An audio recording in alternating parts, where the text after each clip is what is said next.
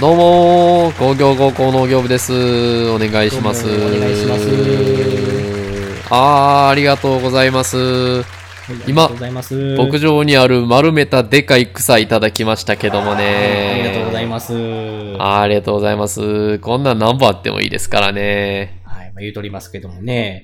はあのねういちのおかんがね、好きな動物がおるらしいんやけど、ああそうなんやあでその名前を忘れてもうたらしいねん。ー好きな動物の名前忘れてまうってどうなってんねんまあ、いろいろ聞くんやけどな。全然わからへんねんな。ああ、そうなんか。ほんなら、俺がね、おかんの好きな動物一緒に考えてあげるから、どんな特徴を言うてたとか教えてみてよ。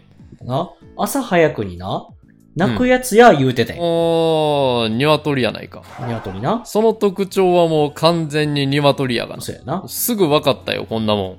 他におらんがな。らな俺もな、鶏や思てんけどな。うん。おかんが言うにはな、うん。めっちゃ顔可愛い言うねんな。あー、ほな鶏と違うか。そうやな。鶏はね、うん。近くで見たらまあまあ顔黒いね、うんん、あれはそ。うやな。鶏ってそういうもんやから。うん。ほな鶏ちゃうがな、それ。うん。もうちょっと詳しく教えてくれるまあなんでもな、毎日卵産むらしいねんな。うん鶏やないかい。品種によっては冬以外ずっと産むんやから。そうやな。あんなに卵を産むことに特化した生き物おらん。うん俺は何でもお見通しやねんから。そうやな。鶏やそんなもんは。うん。まあでも分からへんねんな。何が分からへんねん。俺もな、鶏や思てんけどな。おかんが言うには、ジャンルで言うとな、うん哺乳類や言うてたよな。ほな鶏ちゃうやないか。鶏はね、3歳の娘が見たって鳥類やって分かるフォルムしとるんよ。うん。哺乳類と見まがうわけないんやから。うんもうちょっとなんか言ってなかったまあ食べるとな、うん。美味しいらしいねんな。うーん、鶏やがな。あれは品種改良の結果生まれた奇跡の鳥類なんや。うん。いうちの子みんな鶏肉好きやわ。うん鶏やそんなもやでも分からへんねんな。ん。なんで分かれへんのそれで。いや、俺もな、鶏や思てんけどな。うん。おかんが言うには、はい大人になってもずっと可愛い言うてて。ほな鶏とちゃうやないか。育ててみたら大人になっても可愛い気がするけど、大概の人間はあのサイズの鳥類に言いようのない怖さを感じるんよう。ん。ひよこの時は満場一致で可愛いけどそうや、なほんの一瞬でひよこの時期終わるね。うんんものの5日やがなう。ん。あとあれ、ひよこと大人の間の中途半端な顔が一番意味わからんねそうやん。ななんやねん、あの生き物。ほな、鶏ちゃうがな。もうちょっとなんか言ってなかったかうん。そこそこな、匂うらしいねんな。鶏やん。あれは同期に育てても糞が匂うんやからう。ん。あげる餌を工夫しても、毎日風呂に入れても匂うんや。そうやな。鶏やん、絶対。いや、でも分からへんねんな。なんでわからへんのん、これで。まあ、でも、おかんが言うには、うん。ええ話し相手になる言うてんねん。鶏ちゃうやないかい。あんなもん言葉を覚えるどころか、散歩歩いたら大概のこと忘れとんやから。な。近くで見たら見事なまでに何も考えてない顔しとるんやから、うん鶏ちゃうやないかもうちょっとなんか言ってなかったこの動物といえば、もも肉らしいねん。鶏やないか鶏といえばもも肉やねんむしろもも肉と言うたら無条件で皆さん鶏肉を想像するんや卵も産むし肉もうまいそんな動物鶏に決まりいや、でも分からへんねんな。わからへんことないおかんの好きな動物は鶏おかんが言うにはな、うん鶏ではない言うてたんやな。ほんな鶏ちゃうやないかおかんが鶏ではないといえば鶏ちゃうかなそうやねんな。さっき言えよ。俺が毎日風呂に入れても匂う言うてた時、どう思ってたんや。いや申し訳ないな、思って。ほんまに分かれへんがな。どうなってんねでも、おとんが言うにはな、ん。裸でばネズミちゃうかって。うん。絶対ちゃうやろ。もうええわ。ありがとうございました。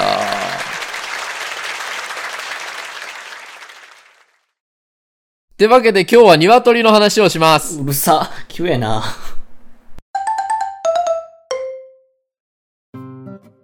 工業高校農業部。第6話本編でございます。はい、もうね、高低差がもうすごすぎて耳キーン言うてますけどもね。はい。まあ冒頭のね、あれはね、某ミルクボーイさんのパロディさせてもらいましたけど。はい。仏作さんをもうなぞっていくなぞっていく。ええもうよう聞きましたけど、やっぱりまあ本場の関西弁かますしかないかなと思ってね、ミルクボーイは大阪の人か。大阪ですね。なるほどね。はいはいはい。早速ですが、お便り紹介もう、またこれ耳痛いってもう台本にカッコクソデカボイスって書いとうけど、ほんまにクソデカボイスやんか。読まんといてくれ。はい、お願いします。お便りをくださったのは、はい。いつもお世話になっております、ポッドキャスト、セミラジオのセミヤマさんです。ありがとうございます。いつもありがとうございます。お便り読ませていただきますね。はい、お願いします。こんにちは。いつも楽しく聞かせていただいてます。第4話のフリートーク会、とても楽しく聞かせていただきました。はい、ありがとうございます。現時点で。3回聞きました。笑いどころ満載でめちゃくちゃ面白かったです。あ、ちょっと待ってよ。第4話を3回か。第4話を3回聞き、そんな、すごくないですかありがたい、ありがたいですね。ありがたいですけど。はい。はい。続ごめきんなますさい。ね。はい。はい。お二人の会話、ボケとツッコミのテンポが最高にツボです。フリートーク会、定期的にやっていただけたら嬉しいです。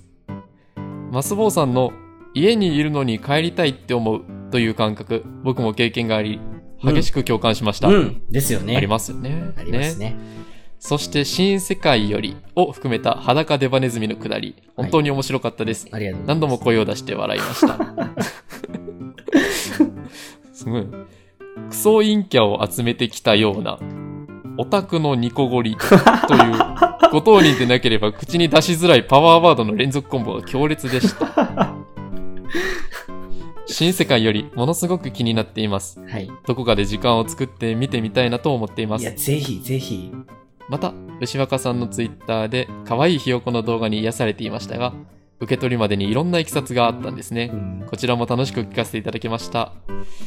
マスボさんはブドウ農家の見習いをされているということですが、僕の地元が山梨県で、ブドウが名産なので、うん今後のブドウ関連のお話もとても楽しみです。うん。ありがとうございます。そして、マスボさんが、仏作セカンド最新回に追いついてから、セミラジオを聞いていただけるのをワクワクしながらお待ちしております。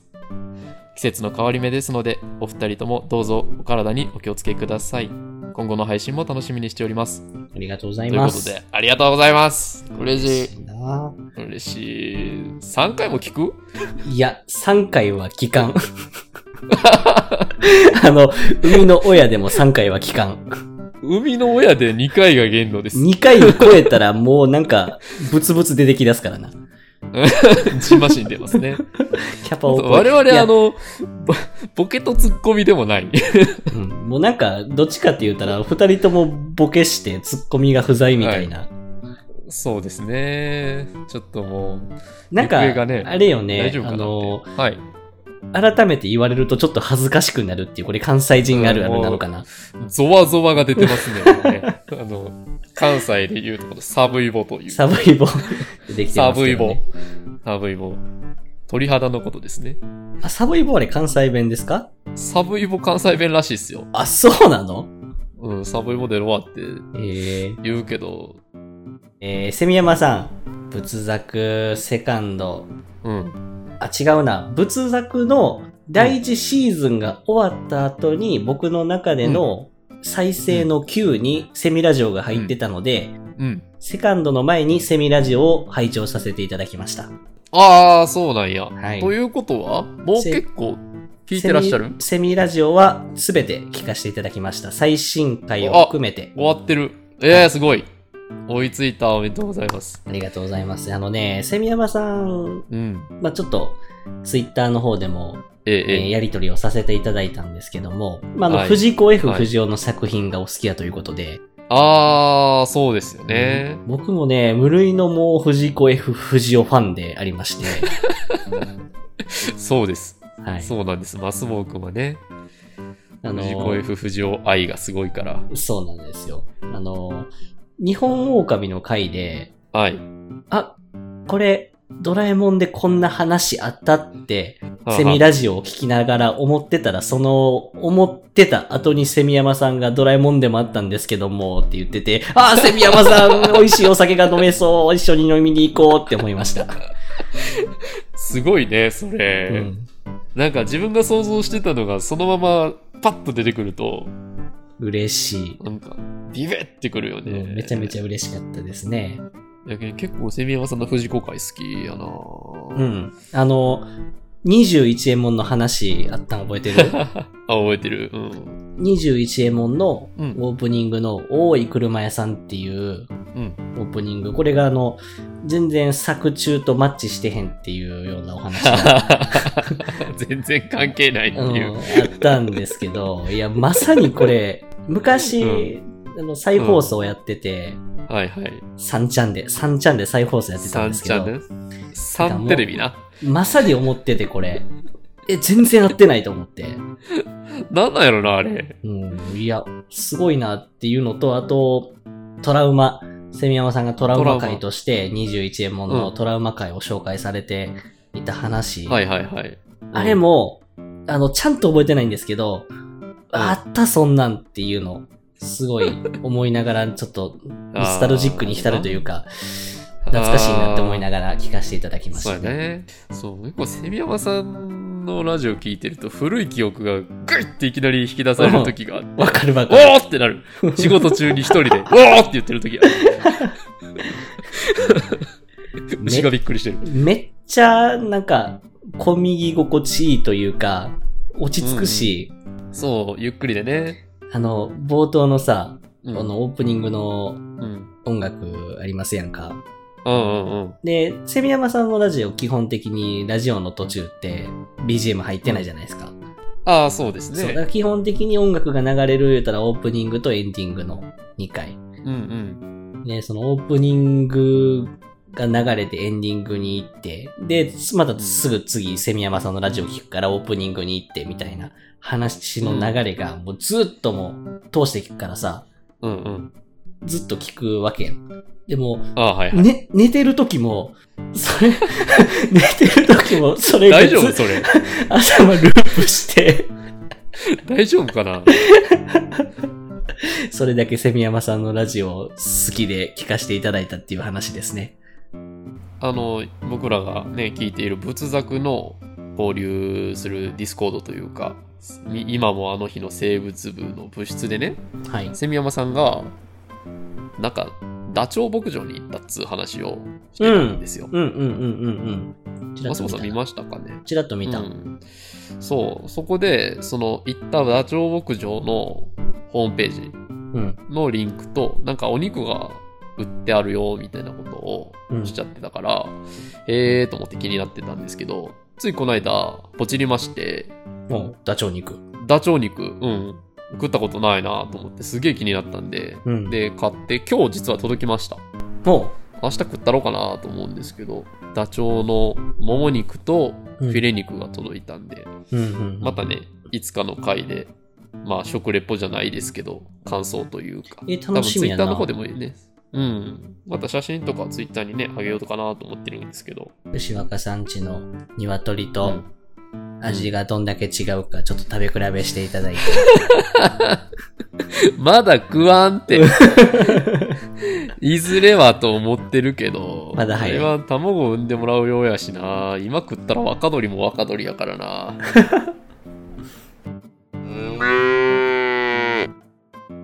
いやー、卵、高いね。うーん、せやな。こないだも言うてたけど、ワンパック300円かうん、高い。これはね、やっぱり家で鶏飼って卵を産んでもらわんとあかんのちゃうかと。ほう、飛躍しすぎやと思うんですが。最近の卵の値段ってめちゃくちゃ上がってるじゃないですか。はい。うん。もうものすごい上がってるんですけど、うん。もうこの辺ちょっとやばいなと思ってうん。鶏飼い始めたわけですよ。うん、うん、うん、牛若はね。うん。で、まあちょっと一回本当にちゃんと調べとこうと思って、今日ちょっと調べてみたんですね。うん。で、まあじゃあその鶏の卵を言ったら鶏卵って言うんですけど、うん。鶏卵の市場の値段とか推移とかをちょっと見てみたんですよ。うん。したらね、なんかすごくて、まあ今、現状ね、鶏卵まあスーパー行って、だいたい300円から、まあ360円、70円とかうん。ですかね。この今出てるこう数字で6月の平均が350円。とんでもないよね。 300、350円、うん。ええもうたった1年前と比較しても130円以上上がってるんですよ。すごいよね。 1, 1年やで。 すごくないえ ?130 円。そう。すごい令和4年のね、6月が210何円とかですよ。うん。令和5年だったら先月350円。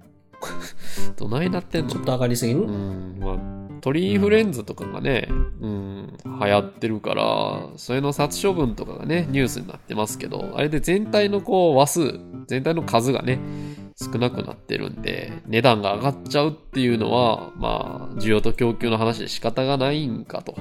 まあでも、この前ラジオで言ってたけど、なんか久しぶりに、ちょっと減少、減少ちょ久しぶりに価格がうん、下がる傾向になってるって言ってたけどな。うん、まあそう、なんか、高止まりって感じ。うんまあ今が一番高いって感じかな。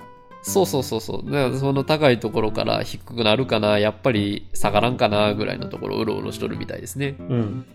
で、まあその価格が元の方にこう回復していくっていうのはまだまだもうかかりそうやなというのが、まあ JA というか、まあいろんなところで出てる話みたいですね。うん。で、まあ、全体の話数が少ないってさっき言いましたけど、それだけじゃなくて、これはね、あのー牛とかにも言えるんですけど、餌代とか、輸入してる餌代とかですね、光熱費とか、高騰がすごいんですよね。そうですね。あ昨今取り巻く状況むちゃくちゃなってるんで、本当に餌を輸入してきたら、その、輸送費が乗っかってくるし、うん。光熱費なんてね、もう如実に電気代上がってるわけですし、うん。軽油も重油も高いですから、うん。まあ、全部乗っかってくるよねと。で、鶏ってね、ひよこからこうね、卵を温めて、ひよこが生まれて育っていくと思うんですけど、うん卵を温めるもそうですけど、ひよこ生まれてからもだいぶぬくめんとあかんのですよ。ああ、なるほどな。うん。もうほんまに生まれたてのやつって、温度ほんまに周りの温度34、5度、3度とか4度とかにしておかないと、体温が調節できずに死んでしまううん。確かに牛若さん結構、ひよこが、おひよこさんが来てから、こう、お気ひよこにしさんて、ね結構気にしてはったもんな。うん、ものすごいぬくめ出た。うん。おかげさまでピンピンしてるけど、まあ、2、3週間温めとかなあかんのですよ。その段階的に温度は下げるけどね。うん。うん、本当に、この、さっきの光熱費とかが、もうものすごい関わってくる。まあ、そんな生き物なんですわ。お金かかりますね。かかっちゃうね。でも、でも、鶏卵、この卵っていうのは、もともとこう、物価の優等生って言われるぐらい、はい。基本的には、まあ、物価に左右されへんそもうんやったんねで。すね。確かに。うん。なんか、僕らが知ってるだけでも大体卵のパックって200円ぐらいやん。うん。子供の時からずっと200円ぐらいのイメージ。実際平成以降ってもう基本、平成入ってから200円前半、200円台前半ぐらいかな、高くても。うん。ここ30年ちょいぐらいは200円台をキープしてたんですけど、200円台前半をキープしてたんですけど、冷静に考えたらさ、ここ1年とかで、うん、あの、まあ、250円やとして、うん、あれ50円 8, として。 8個ぐらい入ってるんやっけ ?10 個10個かなうん。 ?10 個入ってたら25円やん、一つ。うんこんなコスパのいい食べ物、他にあるかなって、うんこんな美味しくてさ。うん。何でも使えるしね。すごいよね。もともと安すぎたっていうのももしかしたらあるんかもしれへんけどね。ああ、まあまあ、それはなくはないかもしれんうね。ん。あ、ごめんなさい。続まけてくだあ、さいもねと。もとね、いえいえ、卵が高かった時代っていうのもあったわけですから、うん。あの、ちびまる子ちゃんとか見てたらさ、ハマジが卵焼きでめちゃくちゃ喜んでんのよね。あ、そうなんうん、そう、卵焼きが高級品やった時代の、あのーアニメなので、時代設定のあれはいつアニメ時代的にはいつやあれな、昭和、えー、30から40年代ぐらいのイメージちゃうかな、確か。で、俺も検索したら、それぐらいの時は言ったら、卵1パック、今の価値で1000円弱ぐらい。うん。 10個で1000円弱やから1個100円とかかな。卵焼き作ろうもんなら何百円かかるって話かな。はいはいはい。それは喜ぶわまなあ。そんな時代も、うん、あったわけで。まあ実際美味しいですしね。うん。卵ね。で、まあそれが落ち着いて200円とかそんなんやったのに、ものすごい上がってると。うん。まあ、卵に限らずですけど、最近の物価高ってものすごいことになってる。ずっと言ってますね。もう、もうもうそこかしこにね、影響が出てますね。やっぱこうなってくるとね、こう、お家とかで自給自足できる生活ってすごいなと思うんですよ。もう万歳ですよ。うん。まあ農業とか、もう家庭菜園もそうですけど、そうね。そう、家で野菜作って家で消費する分ぐらい余裕で取れるじゃないですか、あれって。うん。取れる。うん。もう、もうやるしかないと。うん。まあ、ただあの、農業最高やなと思ったけど、畜産は全然自給自足できへんので、ちょっと、あれやなっていう感じはしますけど。うん。まあね、こういう背景とかがあるから、もう自給自足の生活を、ほん結構真剣に考えなければと思うわけで。はい。まあ、そんなこんなで自宅の敷地内で鶏を飼い始めたわけですよ。すごいよね。そのうん、行動力というか、ほんと尊敬するわ。いや、まあ、やってみなね。うん。いえ 新築の家でいい鶏育てよう人おらんと思うけどな。おるんかな古民家と かで鶏小屋がついててみたいなんで鶏いますってとかって聞くけど、新築で鶏小屋建てる人っておるんやろか。鶏小屋に新築って概念あんまないと思うけどあ、そう、そうまあ確かにそういう意味では鶏小屋を新築しました。ああのあの子たちは夢のマイホームに住んでるわけ ですよ。すごいわ、ほんと。はい、まあ、ということで、まずはね、鶏についてざっくり紹介しあまら、す。なんか聞いたことある。じゃあね、鶏の基本情報いきますね。動物界、ん脊索動物門、あら脊椎動物亜門、は長江、うんキジ目、キジ科、キジ赤、野鶏族、赤色野鶏おうを家畜化した生き物です。これ怒られへん。大丈夫 熱烈な仏作ファンに、 後ろ指を刺されへんかしら。後ろ指で済んだらええけど、後ろからナイフでいかれそうです、 ね。はい、すいません。謝っておきます。はい。誠にごめんなさい。誠に申し訳ございません。はい、気を取り直して。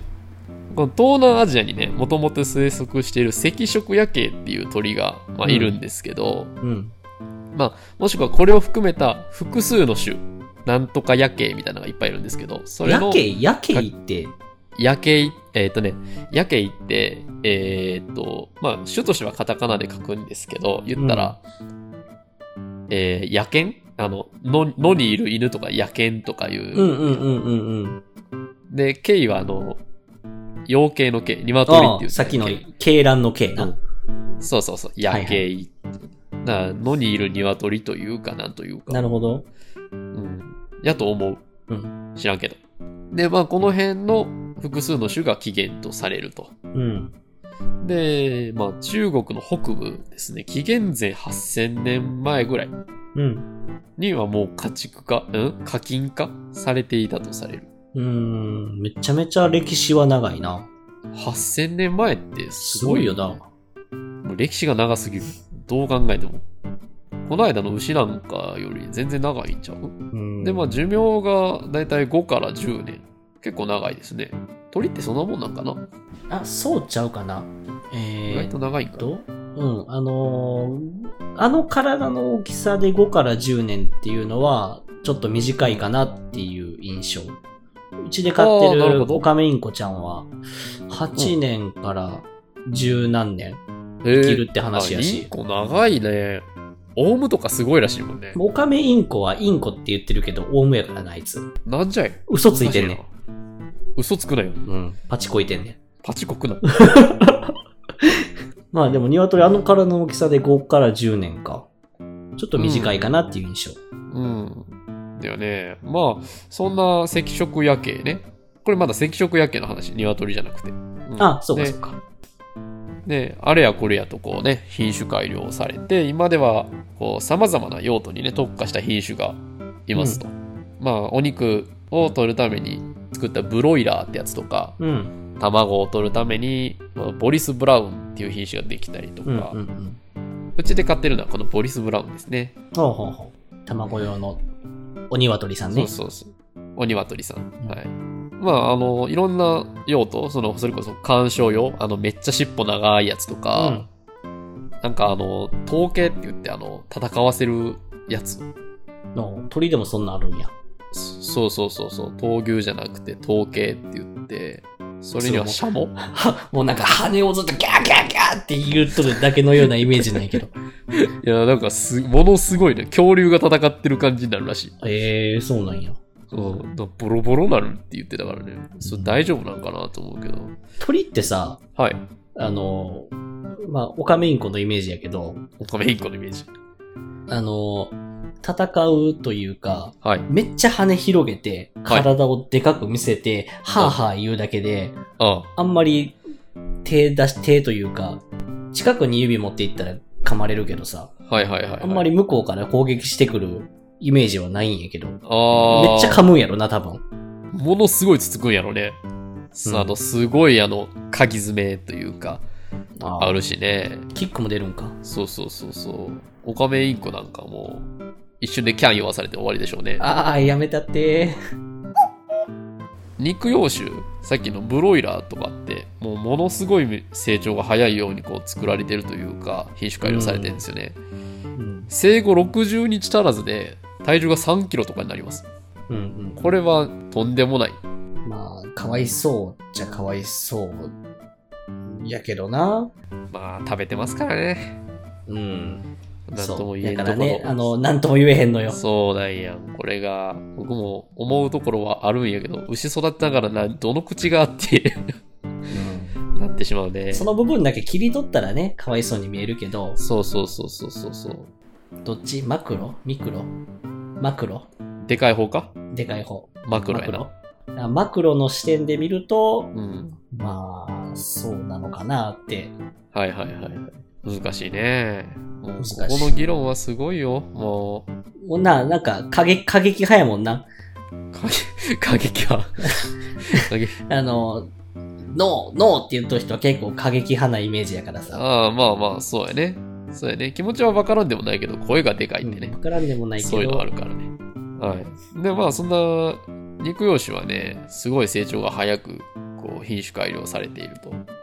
で、うんあの、僕の買ってるような卵用種、卵を産むためにっていう感じの品種改良されたやつは、年間で320個も卵を産むそうです。これは、どうなんや卵をめちゃめちゃ産むように品種改良されてるから320個はもう。そういうことですね。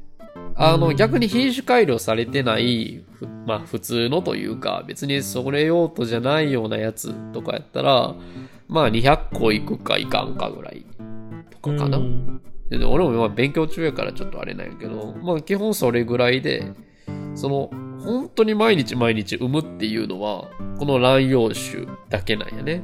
うん。で、この産まないっていうか、この320個やから、年間で、1年が365日あって、残りの40日ぐらいというか、っていうのは、うんあの、まあ、毎日産んでてたまたま1日産まへんかったとか、寒い時とかって基本産まないですね。外で飼ってたりして、冬とかは産まないんで、あーはいはいはい。まあこれは多分あったかい養鶏場の中で1年間同じような気候をこう作った状態で平均320産むっていうようなイメージかな。まあですもごいよな。大概、大概これぐらい産むよということですね。なんか、あれ、卵って、うん、体の中で作って、うん、で、卵を産んで、うん、で、その後にまた卵を作ってっていうイメージなのか、うん。ロケット鉛筆みたいに卵がポンポンポンポンって、はいはい はあい。の、ララピュタで言うところのパズーがわーって登っていくところ のロボットロボッが、ト兵がバーって出てくるあそこな。そう、詰まっとうところみたいな感じでいっぱい跡が使えてるのか、あーそれがどんどん一個ずつ出ていくイメージなのかどっちなんやろな。それを足して2で割った感じやと思う。その、もう難しい。あの、ロケット鉛筆みたいに後は使えてるんやけど、体の中で、あの、出来かけのやつが最初におって、次もうちょっとできたやつがおって、どんどんどんどんこう、3つ4つ後があ、おるわけなでするほど、よ。なるほど。だかこらのホモ・サピエンスの進化過程みたいな感じってこと みたいな感じ、どんだんだんだん猿がこう、直立していくあれみたいな感じで、あ、なるほどね。だから卵の元からそんな感じでどんどん使えてるんや。ちっちゃい卵になって、で、なんか大きい卵で、こう出てくるところにはもう大きい卵が待ってんねんな。なるほどな。なんやなんや。そだうかやらったたまらまにあをまうん作り持って、海持ってっていう感じ。あ、そういうことな。だから卵を産んで、あー在庫なくなったから発注しといてて、はいよーって言って、生産を開始するわけではないんや。はい、もう基本的にベルコそンれで、無理やもんな、そんなんな。あの、トヨタ生産方式でやらせていただいてます。あ、ありがとうございます。はい、ほんで、あの、鶏って、やっぱりあの、さっきのミルクボーイのところでもやったけど、朝早くに鳴くイメージありますよね。朝というかなんか3時ぐらいに泣くって聞いたけど。クソ早い。うんやけど、あれ、泣くんで、あの、実は、オスだけなんね。うん。だよね。もう、こけこっこ言うてんのはもう、オスが一番乗りって言って、本当にもうあ3時とか4時ぐらいに、おたけびをあげるわけなんですけど、基本メスは泣かない。うん。あの、卵を、こう、産むときに、出産するときに、なんか、こけーってちょっと泣くんやけど、うん。控えめに。オスに比べたら控えめに。だから、歩いとう時とか。うん、あれはずっとコココココココって言ってる。絶えず言ってる。ずっと言ってるね。止めれへんのかと思うけどな。止めれへんやろな。マグロみたいなもんなんちゃうそういうことな。うん。で、これあの、これこそさっきあの、またミルクボーイ部分でさ、やったけど、散歩歩いたら忘れるってこう、言うて。うん。あれ実はそうじゃないらしいな。あ、違うん。うん あの、めちゃくちゃ風評被害ぶち込んでもうたんやけど、あ、そうなんだ。なんかもうんう、すごいな。もう、勝手に、勝手な人間のイメージ を。かわいそう。勝手なイ メージだけで漫才ネタにされてしまった鶏さん。かわいそうすぎる。はい、これねあの意外とちゃんと覚えてるらしくてその、うんまあ意思決定というかねなんかこうこうしたいなってう動こうとした時とかはもう自分の過去の経験とか今の状況とかっていうのをちゃんと考慮に入れるらしいちゃんと思考できるらしちゃんいとか賢い。賢いねでなんか他の鶏とかにこう感情移入してなんかオロオロしたり、なんかそういうこともするんやって細かいなと思うけど、実際そうらしい賢い動物なんですね。そう、結構ね、結構賢いらしいですよ。散歩歩いたら忘れるっていうのはだから鳥ってさ、違うらしいです。意は外い、と賢い説がちょっとあって、はいはいはい。あのー、オカメインコ、まあうちの実家で飼ってるんですけどね、あーあー、オカメオウムな。オカメオ ーブ。パチ、パパチコキオカメインコを飼ってパるチんコでキすけど、、パチコキオカメインコ、かわいいね。あれね。あのー、多分音、 音。お、うん、音と、うん。その後起きることっていうのを、うん。オカメインコは、あのー、多分関連づけてほう。学習してて、ほう。えーっ、と、自転車を、うん。家の、まあ家の横に駐輪場があったんですけうど、ん。自転車を止める、うん。あのー、止めてガチャンってするじゃないですか。あ、ガチャンね。うん。ガチャンってする音を聞いて、あ主人が帰ってきたってつってめっちゃ騒ぐんやんか。あ、すごい。うで、家入って、ん。 あのー、まあ、当然姿見せたらめっちゃ騒ぐんですけど、あの、お俺以外は全然騒がんのよ。お、おどういうことマスボウが大好きってことそう、あの、僕が買ったオカメインコなんですね。はいはいはい。おむか僕がお迎えしたオカメインコ、今は実家でお世話してもらってますけど、まあ、あの鳥ってすり込みじゃないけど、あの、最初に見た人を、最初に見たものを親として認識するっていうなるじゃないですか。そういう習性があるらしいですね。うん。多分それで、なんかめちゃめちゃ僕のこ、僕に懐いてて、へえ。この音がしたら僕が帰ってくるっていうのを多分覚えてて、あー、すごい。うん。なぜか、僕じゃない時は泣かへんのっすよ。はえー何が違うんか分からへんけどえーもうそれめちゃめちゃ不あ思れや議な。すごいあのこんな賢い犬とか猫がよく玄関先までさお迎え来てこうお座りして待ってたりとかするやんうん。まさにあれと似たようなことをあのうん。ちっちゃい鳥もできるということや なそう。なんか感情、鳥は感情がないとかって言うけど、めっちゃ感情ありますよ、鳥。 すごい、めっちゃ喜びよるる。ああそうかわよと思って。ああかわよいうん。すごいのよ。えー、もう結構ね鳥賢いんやね賢い。はい、まあそんな鶏なんですけど、まあ産業動物ね、こう家畜とか課金とか、そういうジャンルですけど、あれとしてはもう無類の飼いやすさなんですよね。うん。まあ牛とか豚みたいにこう大きくなくて場所も取れへんし、うん。結構いろんなもん食べるし、うん。で、もう実際買ってみたんですけど、けかなり、まあこんな言い方じゃあれやけど、お手軽。ほう。でも場所だけで言ったら1平米もう1メーター四角の場所というか小屋みたいなのがあったら、まあ2は普通に変えちゃう。うん高さもそんなにいらないし。で、まあ、で、こっからはね、とりあえず牛若がこの間ひよこをお迎えして、そっから庭先で養鶏をしているやってみたレポートっていうのをちょっとお届けしようかなと。なかなか聞ける話じゃないですよ、これね。まあ、部屋でね、最初お迎えしたわけですよ。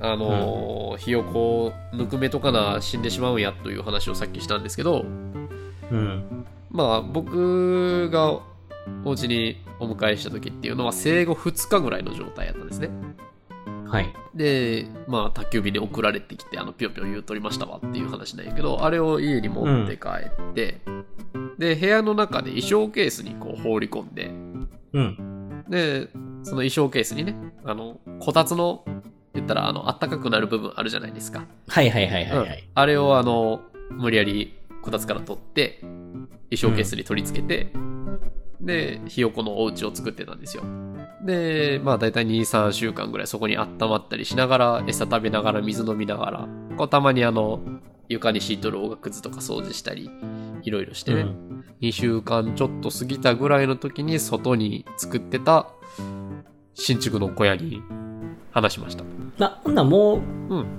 あれなんや。おうち、鶏ハウスにもういるんや。ああもうおるおるもう悠々自適になんかしてはるわいいやんね。うん。こんぐらいの暑さやったらもう外でも大丈夫あ、もう余裕。その、冬でも大丈夫あ、いける。大きくなってたら。大丈夫。あの、なんで温めなあかんかっていうと、ひよこをね。うん。あの、体が結構未熟というか、まあ、赤ちゃんなんて大体そうですけど、体温調節がへったくそなんですよね。うんだ。から自分でようそういうのをせえへんので、外が寒かったらもう体も冷えて死んでしまうとか、外が暑かったらそのまま死んでしまうとか、もう極端やけど本当にそれぐらいらしい。うん。でまあ大体23週間の大きさとかになったらまあ自分で体温調節をする方法を覚えるというかそのそういう機能を獲得していくわけみたいです。うん。なるほどね。うん、で実際にそのヒーターもいらなくなる。うん。で寒かったら自分らで勝手にこうギュッと寄り集まっておしくらまんじゅうしてぬくもってて夜なんかはねみんなで同じとこで寝たりこうすんねんけど、それ可愛いね。めっちゃ可愛いうん。でその外の小屋が、まあ、あの、面積で言ったら、何ぼ一坪あるんかな、畳2畳分ぐらいな。あって。で、人間、大人が、かがまんと入れるぐらいの屋根の高さで、そこに11羽、今おるんですよ。で、ちょっとぎゅうぎゅうなんじゃないいやなんかね、えーっと、本当に一坪で、10から12羽みたいなことが書いてあある。いけるんやうん、いけるって言って。てか、ま今、まだ鶏がちっちゃいですけど、すっかすかいね。 なんか、思ってるよりち鶏ちっちゃい。写真見してもらったっけああの、俺、ツイッターにめっちゃ上げてる。ほんまうん、まあ、また見てみて。うん。まあ、全体像みたいなのは意外と上げてないかもしれんけど、しわかさんのツイッターをみちゃんと見れてないのがバレてしまう。うん。てか、ツイッターさ、おえんくない、俺がフォローしとうのが320人いるんやけど、はいはい はい。ちょっと目を離したら、あっという間に溜まりますやんか、ツイ ート。だから、間のやつ。つ結構、ミント最新の方にビュッて飛んじゃうんやけど、ああ、追えないね。そう多分それは。そう、こんなんで見れてへんのが結構たくさんある。ああ。僕、まだフォロワー20何人とかやからね。 そうやな。フォローもフォロワーも20何人とか。なんか最近、あの、フォロワーの方が逆転してきて、どういうあれと思って。い人気者やいや、なんか20、20何人やって。有名人じゃん。フォローとフォロワーがね、どっちが大きいかで有名人か否かが変わってくるから。 一人でも上回れば有名人やからね。小さいなえってか見たけどこれひあのひよこやったん めちゃめちゃでかいですやんめちゃくちゃでかい恐恐竜えみたいになっかてる。かわいくかわいくなだから、言ってるやろ。おひよこと大人の一番中途半端なあの生き物なんやねん。今僕はよくわからない生き物を飼っています。おもろこの でリアトリオがあって掴んで揺らすんやけど顔は全 然動かへんみたいな首にスタビライザーついてるからね。めちゃめちゃ面白い。でも結構未熟なスタビライザーやから、なんか普通に頭振られてたよ。いやいや、でもすごいよ。うん、まあ今後ちょっとはい。動向を楽しみにさせてもらいますそわう。で、まあ現在がだいたい生後40日経ったかな。40日例ぐらいですね。で、まあだいたいこう大きくなってきたら、それこそ本当にヒーターがいらないから、もうんう餌と食べるもの、ご飯と水があったらだいたいいけると。うんうんで、餌なんかはほんまにあの、まあ、穀物類とかね、とかあの、くず米あの、出荷できんような汚い米とか、うん。ね、野菜のくずとか、その辺に生えてる雑草とか、うん。うん。なんか田んぼに話しとったら、繰り返してミミズとか虫とかいっぱい自分で取って、うん食うて食べてるんで、すぐ大きいなるというか、なんかこ困らへん。あげるものには。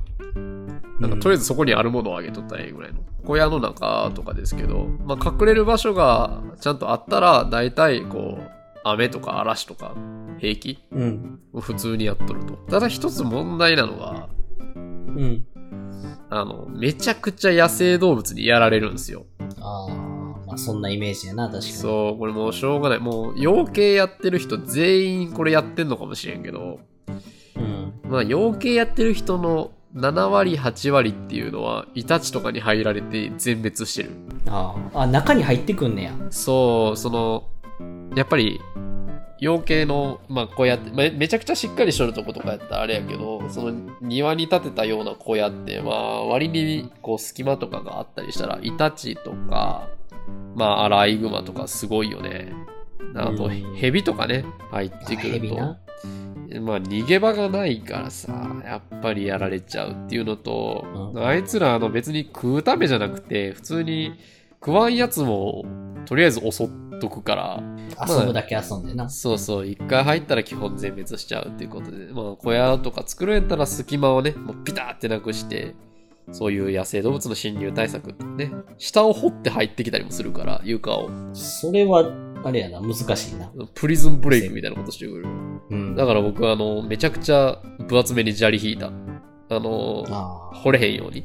あとブロック埋めたりして、いろいろしたけど。まあ今んとこ無事ですと。公園なんか大体150日生後。150日例ぐらいになると、卵を産み始めるようになるねんと。ほらしい。150からぐらい産み始めるかな、ポロポロと。で、まあ産卵箱なんかをこう、産卵箱って言ってもそんな大層なもんじゃなくて、1羽2羽入れるぐらいのお部屋を作っといて、おがくずなんかを敷いとったら、そこに勝手にのそのそっと入って、卵を産んで出てくるっていう、代わり番こで入っちゃう海、入っちゃう海ってして、う。あ、そんなお利口さんなんや。その辺でポンポンポンポンするんじゃなくて。そう、なんかその辺でするんじゃなくて、やっぱりこう、落ち着く場所を探した結果、産卵箱なんかがあるとそこに入ってこうすると。あの、まあ割と今更ですけど、メスだけで卵を産むんでね、鶏ってうん。うんうん。オス、オスいらんので。ほんまにメス今11は飼ってますけど、これが今出たら150日やから、秋か、9月の末とか10月ぐらいになったら産み始めるんやけど、うん。 1日1個あの子らが全部卵を産むようになったら、毎朝卵1パック生産されちゃうわけ。どないしたらいいのいや、うんあのーちょっとあれな話ね、もっと多分ひよこって弱いから死んでしまうと思っとったんですよ。うん。その輸送のストレスとか、温めててもやっぱ弱いやつは死んじゃうやろなと思って、ちょっと10そはうね。要さめにこう、多めに買っとったんやけど、全員今生き残ってて、生き残ってるというか、全員ピンピンしてて、育て方が良かったのか、何なのかわからへんけ答えどが、良かったのか。うん。うんこのまま行くと、牛若は多分、1ヶ月ぐらいで卵アレルギーにな る。毎日毎日卵を大量に食い続けて、域値を超えるっていう、アホみたいなこと。痛風にもなる。卵にも痛風なるんか。ななると思う。プリン体とか入って、ね。でうも、ん鶏卵プリン体ってでも、あれなんじゃない卵一つに対してプリン体一つなんじゃないって言うけどな。あ、よくわからへん。はい。で、すごいなそのうん。まあ、卵を産み始めて、だいたい1年ぐらい、そっからは、そっから1年ぐらいはもう毎日しっかり産むんやって。うーん。まあ、あの、冬とか挟むと、その分、こう、お休みする期間があるんやけど、まあ、春になったらまた産み始めるということで。うんうんうんで、意外とあの、庭の除草とかにこう、使えるんやって。庭の除草うん話しとったら雑草食ってくれるってことそういうこと、ほんまにあの、何でも食べるから、もう、青い草生えとったら、もう、えらい勢いでつつくわけですよ。え、じゃあ、あの、地獄のような仮払いが、うん。仮払い作業から解放されるとあのー、でも、マスボー君がやってた 25R とかに鶏話してると多分終われへんけどね。 まあ、そうか。うん、終わらない。なんや。結構ね、あの、チキントラクターっていうものを作って、皆さんなんかやってんねんて。うーん。鶏が1個2個入るぐらいの、こう、言ったら、なんて言ったらいいんかな、こう、三角とか四角の床が抜けてる網かご。うん、今、見てる、それ。あ、見てるチキントラクター。これをこれを、だから、その、く庭の草が生えてる邪魔なところに、こう、置くじゃないですか。置くというか、うん鶏連れてきて、そこに鶏を置いて、草食ってる時に上からピッてかぶせたら、うん鶏はその網かごから出られないから、うん。中にある草を永遠に食べると。で、糞をして、歩き回るから地面とかかき回して、幸運期になるっていう。で、チキントラクターっていうらしいけど、うん。でもめちゃめちゃ小さい範囲やけどな。これを動かしていくってことそうそうそう、これをそうずらしてずらしてってしてたら、まあ、いずれはなくなるというか。もう、どどうなんやろこれ、うん終わる頃にはまた最初のとこ生えとるな このスピードや庭との規模感にもよるけど。まあ一番いいのはもう外周に全部柵をしっかりして、前途を離すっていう。前は、わーってこう、好きなとこ行ってもらうっていう。うん。まあそうなってくるとでもあの、野猫とかね、外を歩いてる野良猫にやられるとか、上から来たトンビにさらっていかれるとか、あるかうら、ん。まあ人間が見てる時じゃないとあんま良くないなと思うけど。そうね。そう、まあまあまあ、そういうのもあるかなとは思うけどね。あとこれあの、一応鶏を買うときって、なんかとりあえず買ったらええみたいな感じじゃなくて、一応行政的にこう届け出が何かいるらしいです。らしいっていうのは。で、なんかね、僕もよくわからんけど、1枚とりあえず出したんですよ。あ、出したんですね。うん。なんか、鶏飼ってますよ届けみたいな。家畜こういうの飼ってますよ届けみたいなのがあって、どこのお家でどれぐらい何かを飼ってるっていうのを、まあ役所というか家畜保健衛生所かな。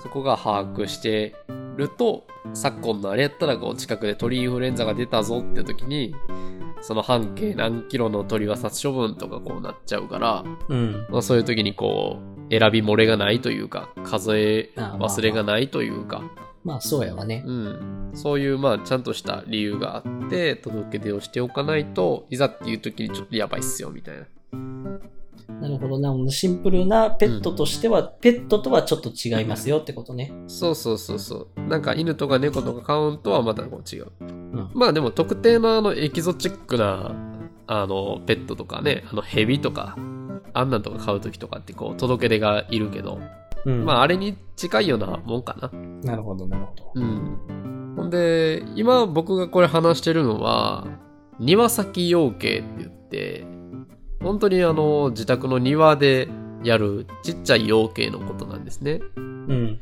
だから本当の養鶏、言ったらもうビジネスっていうか、もうちゃんとやってるあの大きいところっていうのは、まあどないしてんのっていうとこなんですけど、うん。まああの、もちろん動物が入らんようにちゃんとするとか、温度がどうのとか、いろんなのあるんですけど、鶏の、あの周期みたいなのがあって、周期。周期、うん、まあ、鶏、最初、あの、赤色夜景の話してるときに、寿命が5から10年とか言ったけど、肉用紙なんかやったら60日とか、ライオン種とかやったら、もうほんま、に1年、2年ぐらいとかかなが寿命というか、もう最終的なラインになってて、それは産業動物としての寿命がってことそういうことやな。まあ、肉用紙の場合は、その60日で食べちゃうから、もう物理的な死がそこにあるんだけど、うん。この卵のやつとかに関しては、だいたいもう今から卵を産みますよっていう鶏を、まあ、仕入れてきて、卵を産んでもらうわけですよね。うん。で、そっからだいたい導入1年ぐらいでもう鶏をこう全頭交換するんですよ。ほもう次の群れにするんですね。というのはもう完全に経済的な理由、産業動物としての経済的な話になってくるんですけど、う。うんうんうん。ちょっと効率が落ちるんかなそうそ一う年、経つともうまさにそう、1年ぐらい経つと、毎日運動ったやつが、例えば2日に1回とか3日に1回ぐらいとかにこうなってくる、だんだんだんだん。うん。 10日あって10個運動ったやつが、10日のうち7個ぐらいしか産まないとか、になってきたりしてると、まああんま買ってるメリットがなくなってくるんですよね、ビジネスでいくと。ああ、なるほどね。だから、その、鶏が卵を産んでようが産んでまいが、だいたい1年ぐらいで、その、鶏たちは背景にして、うん新しい群れをお迎えして、回していくっていうスタイルみたいですね。うんビジネスの観点でし見てたら、まあ、わかる話だけど、やっぱり、思うところはね、ここもあるね。あるあな。る完全に人間の英語やからね、これ。うん。そうね。で、まあ、我々のようなまあ、いっすねだけどうんう、ん庭先養鶏っていうのは本来そうとそういう時に出た背景っていうのをもらうのがまあベストなんですねだいたい1000円ぐらいでくれるかなそれは直接くださいなって言ってもらいに行くってこと、そんな感じうんまあだいたいこううまいことコネ作ったり投げしたりとか、まあ、そのタイミングっていうのが絶対合わんとちょっと置いとってえなとかその、まあ無理やな今は時期じゃないけどちょうだいって言ってもくれれへんので時期が悪いおじさんが出てくる。その時期が悪いおじさんが出てきますので、もう本当にタイミング、こう次いつなのっていうのを知っておいて、知り合い作ったりうんこうする必要があるんやけど、知っといて、で、背景をもらうんが、まあ、一番経済的にもベストかなと。庭先でやるなら。なその失われる鶏の命を助けるっていう意味でも、まあまあ、まあ、そう。で、そうやって買ってたら、本当に5年、10年とかはいくみたいやね。うん。うん。まあ、鶏によるけど、それは。丈夫体が丈夫なやつ、丈夫じゃないやつおるんで。うん。でまあそんな背景も言ったらまだ卵を産むけど言ったら捨てられてるわけなんでその背景も別に毎日卵産まんかもしれんけどまだまだ卵は産むんですよ。うん。うん、でこうそれを利用すると。でまあ、まあ産まなくなったら最終的にはこうお肉にしたりとかもうほんと寿命が尽きるまで買うとかあるけどそういう背景ってさ、お肉になるのが、うん、その、最終的なところなの。うん、基本そうああまあ、命は無駄にはなってへんってことな。そうそうそうそう。もうだから、卵を産ますだけ産まして、はい、終了じゃなくて、卵を産まなくなった背景たちっていうのは、えっ、と、いわゆる、なんて言ったらいいんかな。あの、我々の地元でいう、ひね。うん。本来鶏肉として流通するのは卵を産んでない肉用種なんやけど、うん。よく焼き、焼き肉じゃない、焼き鳥屋とかにある、ひねポンとかって、あの、ひねって、ひね鶏やな。うんうんうん。うん。もう卵を産まなくなったおばあちゃん鳥みたいな名前で、名前というか、イメージでこうあれないけど、出てくるんやけど、まあそういうのになると。うんうんうんなんかガチンコの、その鶏肉ではないけど、全然食べれるし、なんなら僕はめっちゃ好きなんやけど、なまあ、るほどそういう風にね、お肉に加工されるっていうのが最終的なところかな。うん。まあ、よかった。安心した。うん。で、まあそんなのね、自力で、その、庭先養鶏の人だったら家でする人も多い。まあ卵も産んでもらって、で、お肉も取れて、もう最強の自給自足がね、ここで成立するわけなんですけど。でもかなりね、あのー今まで産業動物っていう話をしたんですよ。もう課金としてのね、もうビビジネスというか、もう卵を取れるだの、お肉にするだのっていう、ちょっと鶏からしたらかわいそうな話をしましたけど、かなりそうやって産業動物として優秀なんですけど、そんな反面、ペットとしてもかなり面白い。ほう。やっぱりあのーなんていうかな、人間と密接に関わってきた理由っていうのもここにあるんかなと思うんですけど、すごいね、やっぱり、まあ、個体差はあるけど、懐くんですよね。ああ、懐くと可愛いよね。まあ、あの、犬とか猫みたいに、なんていうか、その、ベタベタ懐いて抱っこされに来るような、そんな話じゃないんやけど、なんかこう。自転車のガチャンしたら、うんギ。ャーって泣くあーいや、なんかへん。自転車がない。 自転車がない。田舎すぎて自転車 そもそがもなやいっ。た。でもあの、僕が近づいていったら、すごいあの、こっちを見て、そわそわしてる。なんかもらえると思って。ああ、それは懐いてるのか、なんか鴨が来たって思われてる のか、にわに鶏に鴨が来たって思われる。ちょっと 面白い。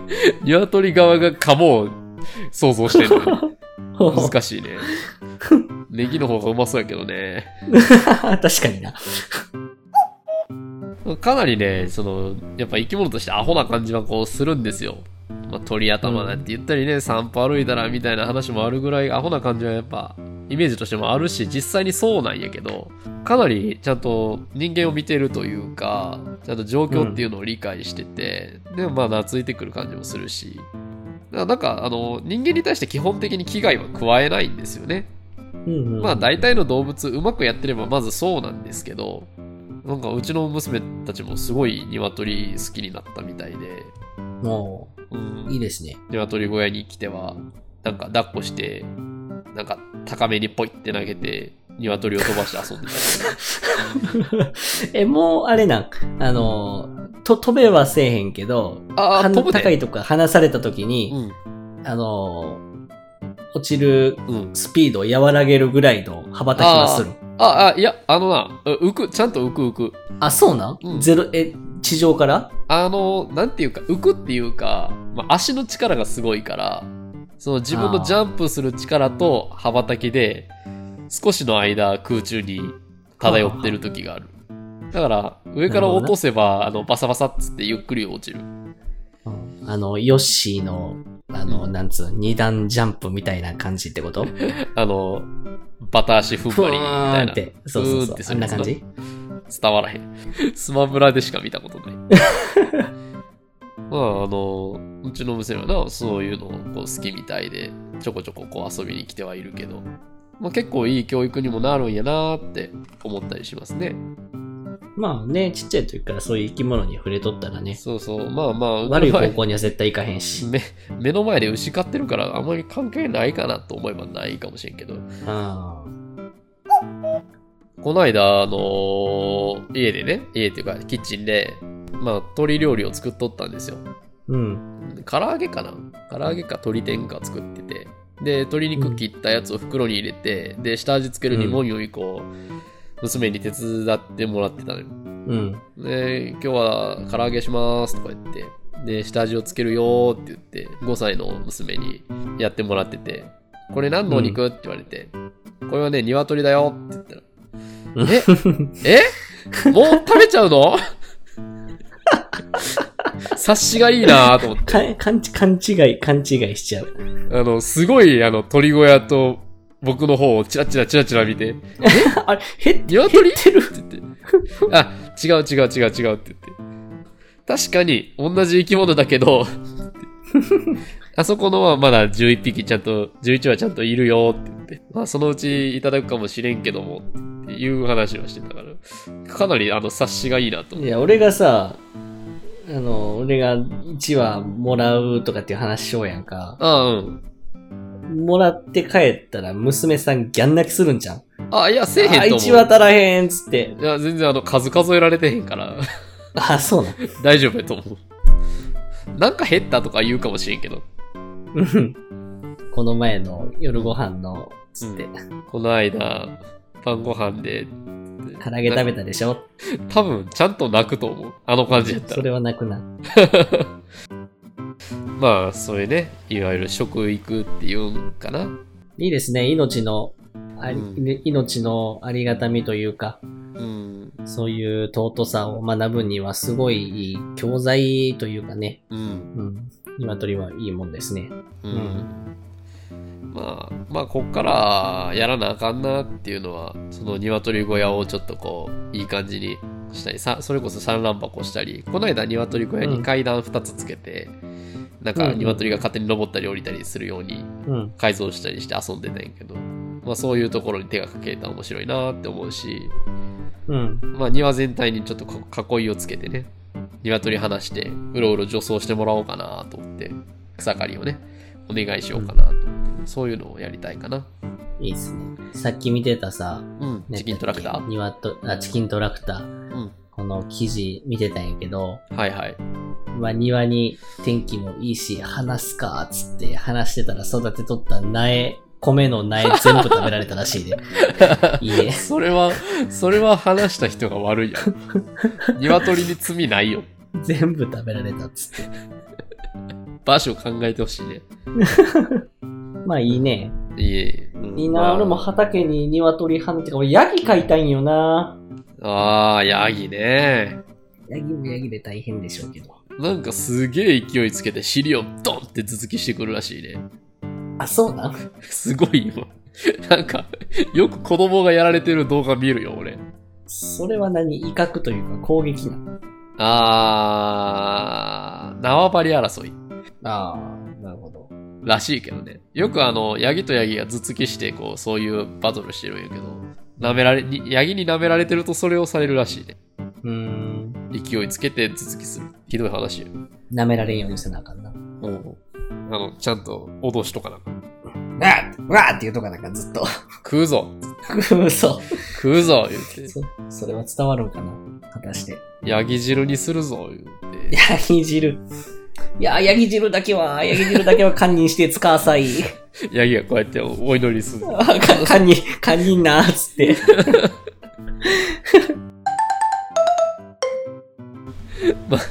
まあ、あの、だいぶ話がそれましたけど、まあ、庭先養鶏ね。まあ、卵を産み始めるのめっちゃ楽しみやなーっていう感じ。楽しみ。なんかいろんな写真とか動画とかね、ツイッターにいっぱい今上げてる最中なんで、気になる方は見てみてください。いっぱいあげてください。あの、最新のやつがさっきの持って首があ鶏、うん、鶏スタビライザーの動画あ、チキンスタビライザーね。そそうそうそう。最言うほど最近の画像ないからまた見せてほしいな。ああ、そうやな。なんか撮りつつも意外と投稿してなかったりするから、ちょっとあれやけど、頑張ります。うん。はい、お願いします。なまあまとめますと、まあ、愛情をねかけてこう育てて最終的には、えー卵と命をいただくと、まあ、結構小さい規模でそれができる鶏っていう生き物はこうすごい生き物なんじゃないかなと思います。うんう。んいいですね。いや、鶏飼いたいな。ええいやなんか1話でも結構かなんかもらおうかなって言ってたやつどうします本当にやる、うん。いや、あのやりたいし、えーでもやるんやとしたら、あのー畑の方にちょっと簡単な小屋建ててしようかなって思ってる。ああ、なるほど。お家の方じゃなくてね。うん、そう、うちの方やとやっぱ、中辺としても、まあ、バチバチ住宅街やし、はははは そうやな。なうん、なんつうんかな。まあ、ちょっと、鶏分、やっぱ庭が狭くなっちゃうっていうのもあるからね。庭には、一羽の鶏がいる。やめときます。歯切れが悪いな。 はい。まあ、庭先養鶏ね。すごくおすすめなので、やりたい方、ぜひチャレンジしてみてはいかがでしょうか。お聞きいただきありがとうございました。工業高校農業部では皆さんの温かいコメントをお待ちしております。お便りフォーム、Twitter へのコメント、Spotify でのレビューなどガンガンお寄せください。よろしくお願いします。ではまた次回お耳にかかりましょう。お相手はマスボート。牛若でした。ありがとうございました。ありがとうございました。